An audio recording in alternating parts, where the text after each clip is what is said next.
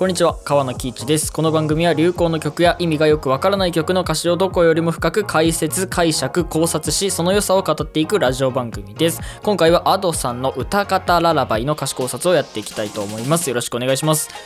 えー、歌方ララバイ作詞作曲はフェイクタイプさんですね。はい。ワンピースフィルムレッドの劇中歌となっております。あの Ado さんの人間離れした。もうまさに神業とも呼べるようなラップと表現力がもう本当にものすごい曲で僕もずっと聴いてる曲なんですけど今回はその歌詞を大解剖していきたいと思います。はい、えー、今回ポイントが3つありましてですね。まず1つ目がタイトルですね。歌方ララバイというタイトルは一体どういうことを表しているのか何を示唆しているのかというところまず1個目。では、えー、解釈、解説していきたいと思います。そして2つ目がクエスチョンマークですね。はい。歌詞の中にクエスチョンマークがたびたび出てくるんですね。あの、曲をただ聴いてるだけだと、ここにハテナついてるのかどうかって、あの、よくわからないと思うんですけど、歌詞カードを見ると、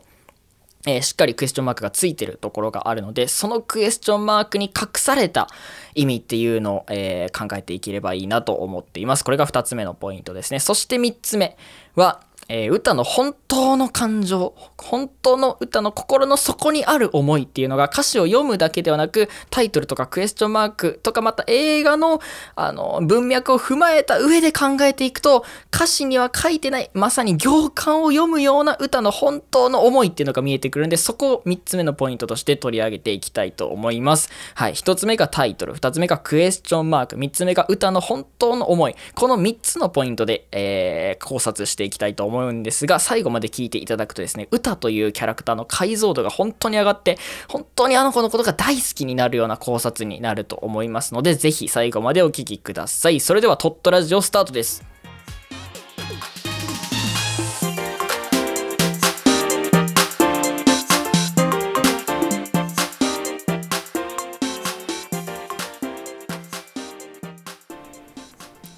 ということで、まずはタイトルですね。歌方ララバイ。カタカナで歌方ララバイですね。これもしかしたら歌方の部分は漢字じゃなくてカタカナにしてあるのは一個やっぱ意味あるんじゃないのかなと。まさすがに深読みすぎかなという感じではあるんですけど、まあカタカナで歌方ララバイですね。はい。歌方ララバイ。歌方とララバイの2個の単語に分けられます。ちょっと分かりやすい方から、えー、いきたいと思うんで、ララバイの方からいきたいと思うんですけど、ララバイは子守歌。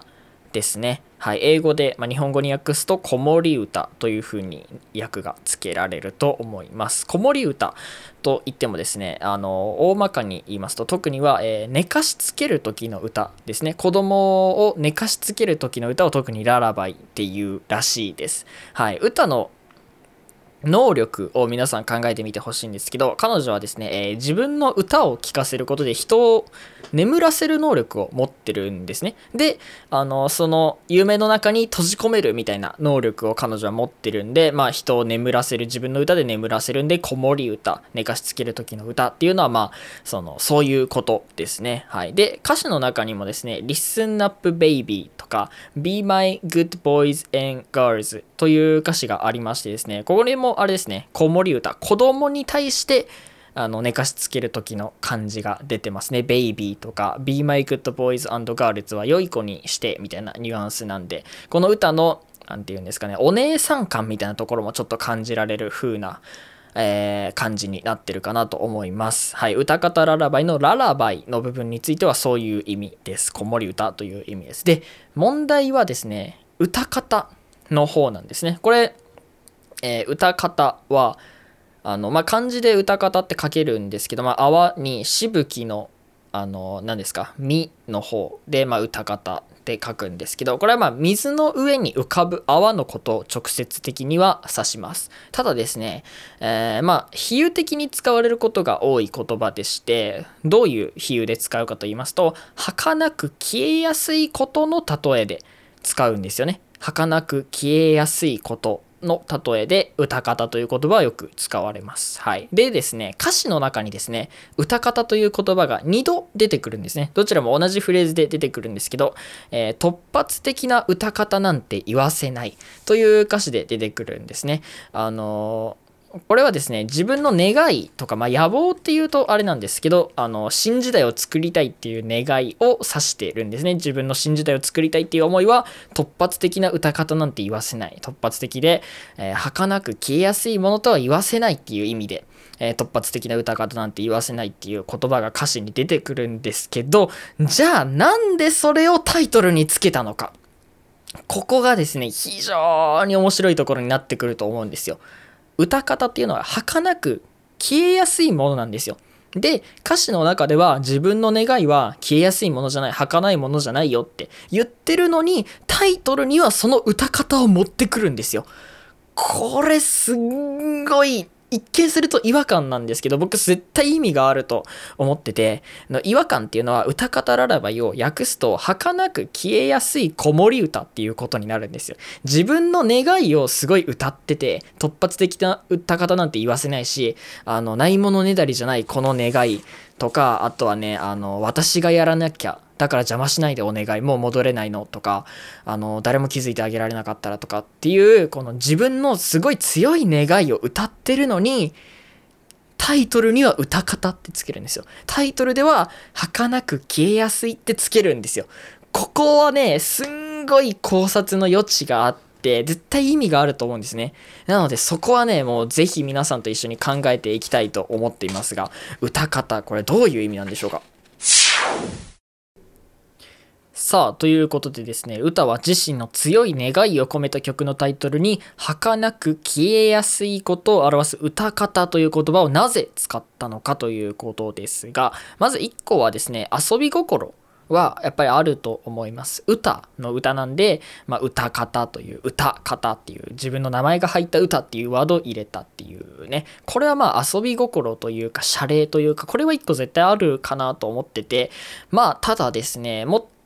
1個意味がすごいあると思っててまあこれよりも深い意味といったらあれなんですけどそれがあると思ってます。はい。というのはですね歌は自分の新時代を作りたいっていう理想であったり願いっていうものが本当は間違っているもの実現不可能なものだと知っていたからだと思ってるんですね。はい。これね、あの、歌の新時代が間違っているっていうのを言い切るのは、あの、ちょっとあれかなと思うんですけど、その可能性にはね、確実に思い当たってたと思います。歌は自分が100%絶対に正しいんだっていう思いだけでは動いてなくて、どっかで自分が間違ってるんじゃないか、このやり方違うんじゃないか、自分の私の作る新時代って、ちょっと違うんじゃないか、本当にいいものではないんじゃないかっていう可能性には確実に思い当たってたと思います。これはね、絶対間違いないと思ってるんですよ。でですね、それを考察していくために何を見るかというと、これが2つ目のポイントなんですね。はい、冒頭に3つのポイントがあるっていうことを話したと思うんですけど、その2つ目のクエスチョンマークなんですね。クエスチョンマークを見ると、歌の歌が自分の思いが間違ってる可能性があることに気づいてたことがわかると思ってます。はい。ということで、クエスチョンマークの考察に移っていきたいと思います。えー、全部でこの歌詞の中にですね、クエスチョンマークが出てくるのが4箇所あります。正確には6箇所あるんですけど、うち、そのうちの2箇所は、あの、もう1回出てくる、同じフレーズでもう1回出てくるあれなので、えちょっと今回は省略させていただきたいと思います。ということで、4箇所のクエスチョンマークについて、えー、話していきたいと思います。はい。まずは4箇所ちょっと上げたいと思います。1つ目がですね、リアルなんていらないよね。えー、2つ目が、ねえ教えて何かいけないの。3つ目が、この場はユートピアだって望み通りでしょ。で、4つ目が、ただ一緒にいてトゥルーハートということですね。はい、日本語の持つクエスチョンマークの意味ってすごいいろいろあるなと思っててただ疑問形で使う以外にもいろんな使い方があってここにもやっぱりそれぞれ4つ出てきたんですけど意味がちょっとずつニュアンスが違うクエスチョンマークになってるなと思うので、えー、4つ見ていきたいと思うんですけど、えー、まず1つ目ですね。リアルなんていらないよね。これはね結構最初の方に出てくるクエスチョンマークでして、えー、っと、はい、えー、っと、これはね、どういう意味が込められてるかっていうと、これはね、結構反語的な使い方で、えー、使われてると思います。はい。反語っていうと、まあ、えー、漢文なんかでよく出てくると思うんですけど、その反語ですね。これどういうことかって言いますと、リアルなんていらないよね。いるわけないよね。いらないに決まってるよね。っていう反語なんですよ。まあ、どういうことかっていうと、あのー、もうリアルなんていらないって言ってるんですよね。で、これは1個目は結構そういうニュアンスが強いと思ってます。はい、あのさっき話した歌は自分が間違ってる可能性に思い当たってるっていうこととはこれはねちょっと違った意味でハテナが使われてると思います。歌が自分の思いをもっと前面に出していく自分の、まあ、言ったら狂気みたいなものを前面に出していく上で使われてるハテナだとここは思ってます。リアルなんていらないよねいらないでしょいらないに決まってるじゃんっていうことを結構押し出してるここのハテナは。そういう使い方だと思ってます。はい。で2つ目と3つ目に。いきたいと思うんですが、えー、ここはね、ちょっとニュアンスが変わってきてると思うんですね。ねえ、教えて何がいけないの？この場はユートピアだって望み通りでしょ。ここもあの続きで一気にクエスチョンマークが2個出てきてるんですけど、ここはね、そういう反語的なニュアンスがちょっと弱まって、本当に自信のなさが現れてるクエスチョンマークになってるんですよ。はい。どういうことかっていうと、ねえ、教えて何がいけないの？この場はユートピア。だって望み通りでしょ？これはね、自分に100%自信があるやつのセリフではないんですよ。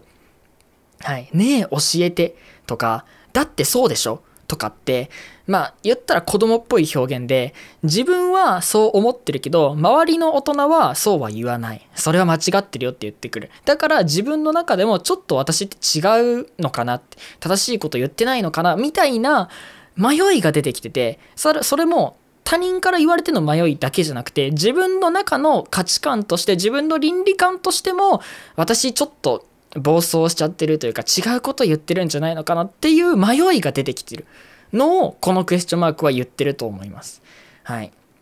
だから、ねえ、教えて何がいけないの？この場はユートピア。だって望み通りでしょ？だって何々、だってそうでしょ？っていう言い方って、100%自分に自信があるとは思えないんですよね。はい。ただですね、ここは、あの、最初に出てきたリアルなんていらないよねの時と同じでもものすごい強い反語的なニュアンスしかないんだっていう読み方もやっぱりできるはできると思うんですけど僕はあえてこっちでいきたいんですね。このね教えて何がいけないのとこの場はだユートピアだって望み通りでしょはちょっと歌の自信がなくなってきてる方を押していきたいと思ってます。で、これはですね、タイトルとかその他の部分を見ると、もうそうとしか思えないんですよね、読んでいくうちに。まずタイトルが歌方ララバイなんですよ。タイトルにちょっと歌の弱みみたいな部分が出てるんですよ。歌方ってもう、その、言ったら弱みの部分なんで儚く消えやすいって自分の理想を歌った歌にそれを関してるってことは、ちょっと自信がないとこを表してると思うんですよね。で、あとは、えー、とですね、邪魔しないでお願い。もう戻れないのっていう歌詞が、えー、出てくると思うんですけど、えー、だから邪魔しないでお願いの後に点々点がついてるんですね。これはね、やっぱりもうね、切実な願いってことを表していると思うんですよ。お願い、点々点は。だからこれはね、もう、で、もう戻れないのなんですよ。もう戻れないのって言うってことは、戻る可能性、戻るべきだっていう可能性にちょっと思い当たってるんだけど、だけど戻れない。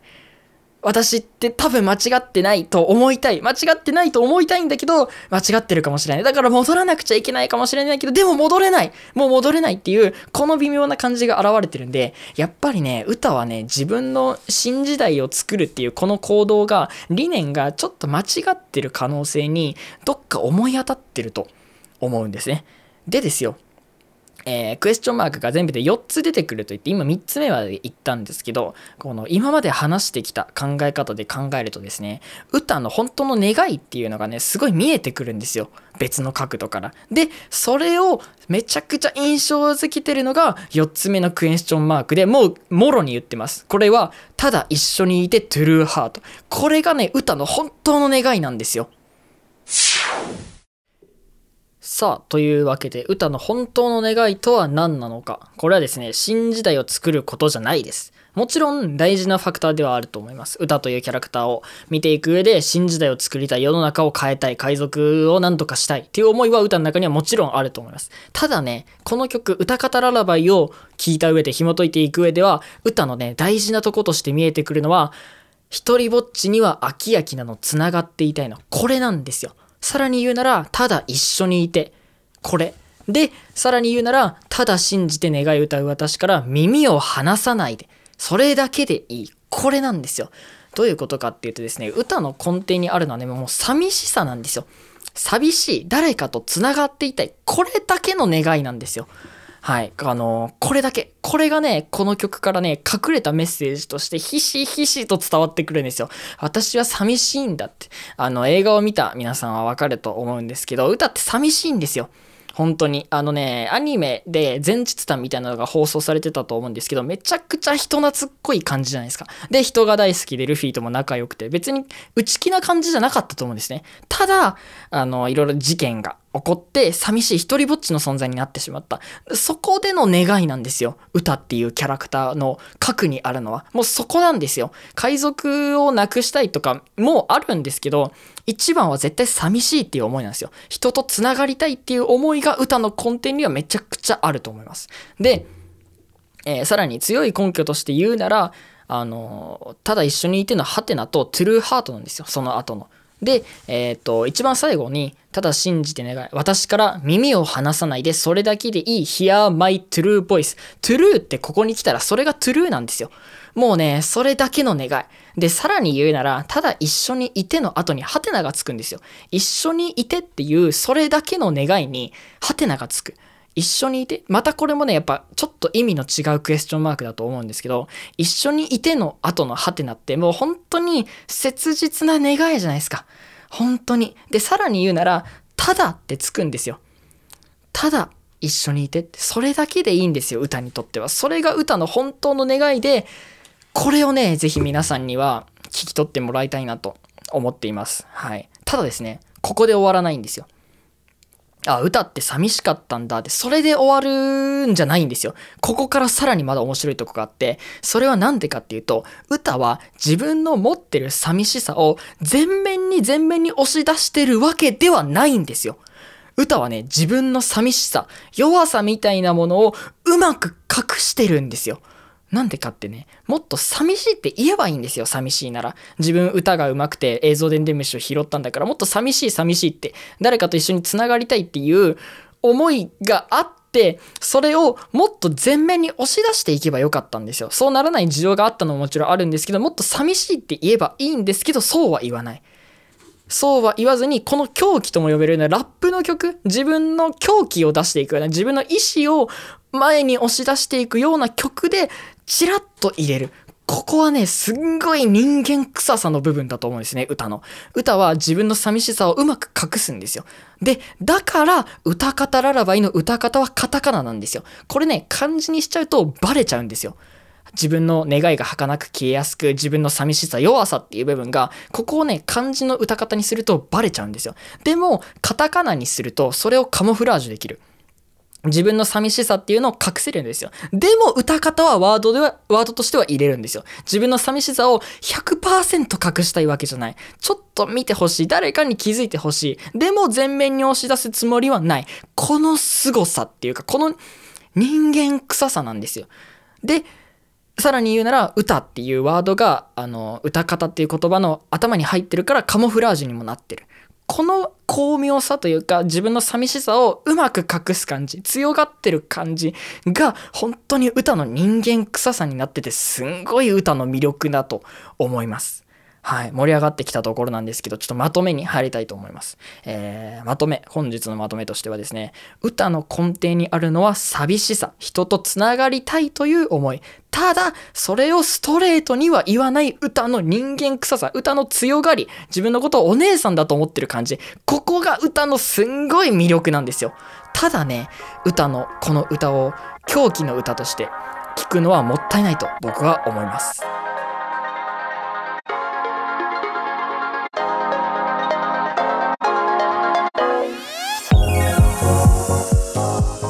エンディングです。YouTube でお聞きの方は高評価チャンネル登録をぜひよろしくお願いいたします。各種ポッドキャストでお聞きの方は番組評価をよろしければお願いいたします。番組を聞いての感想や反論、え考察してほしい曲のリクエスト等は YouTube のコメント欄もしくはメールにてお送りください。メールでお寄せいただいたものについては割と真面目に検討します。返信します、え私別のポッドキャストもやっております。今日はどんまい？明日きばりというポッドキャストです。何もしなかった一日の終わりに聞くポッドキャストです、えーその日実際にですね一日何にもしなかった日の僕がその日の終わりにお届けしております、えー前向きになれる曲をかけたりしてるのでぜひ何もしなかった一日の終わりにぜひ聴いてみてください、えーそして最後に、え私地上波で自分のラジオ番組をやることを目標に活動しております。これをお聞きのラジオ業界の皆さん、え荷物持ちでもパシリでも本当に何でもやりますのでぜひお声掛けください。よろしくお願いいたします、えというわけでトットラジオここでお別れとさせていただきたいと思います。お相手は川野喜一でした。さよなら。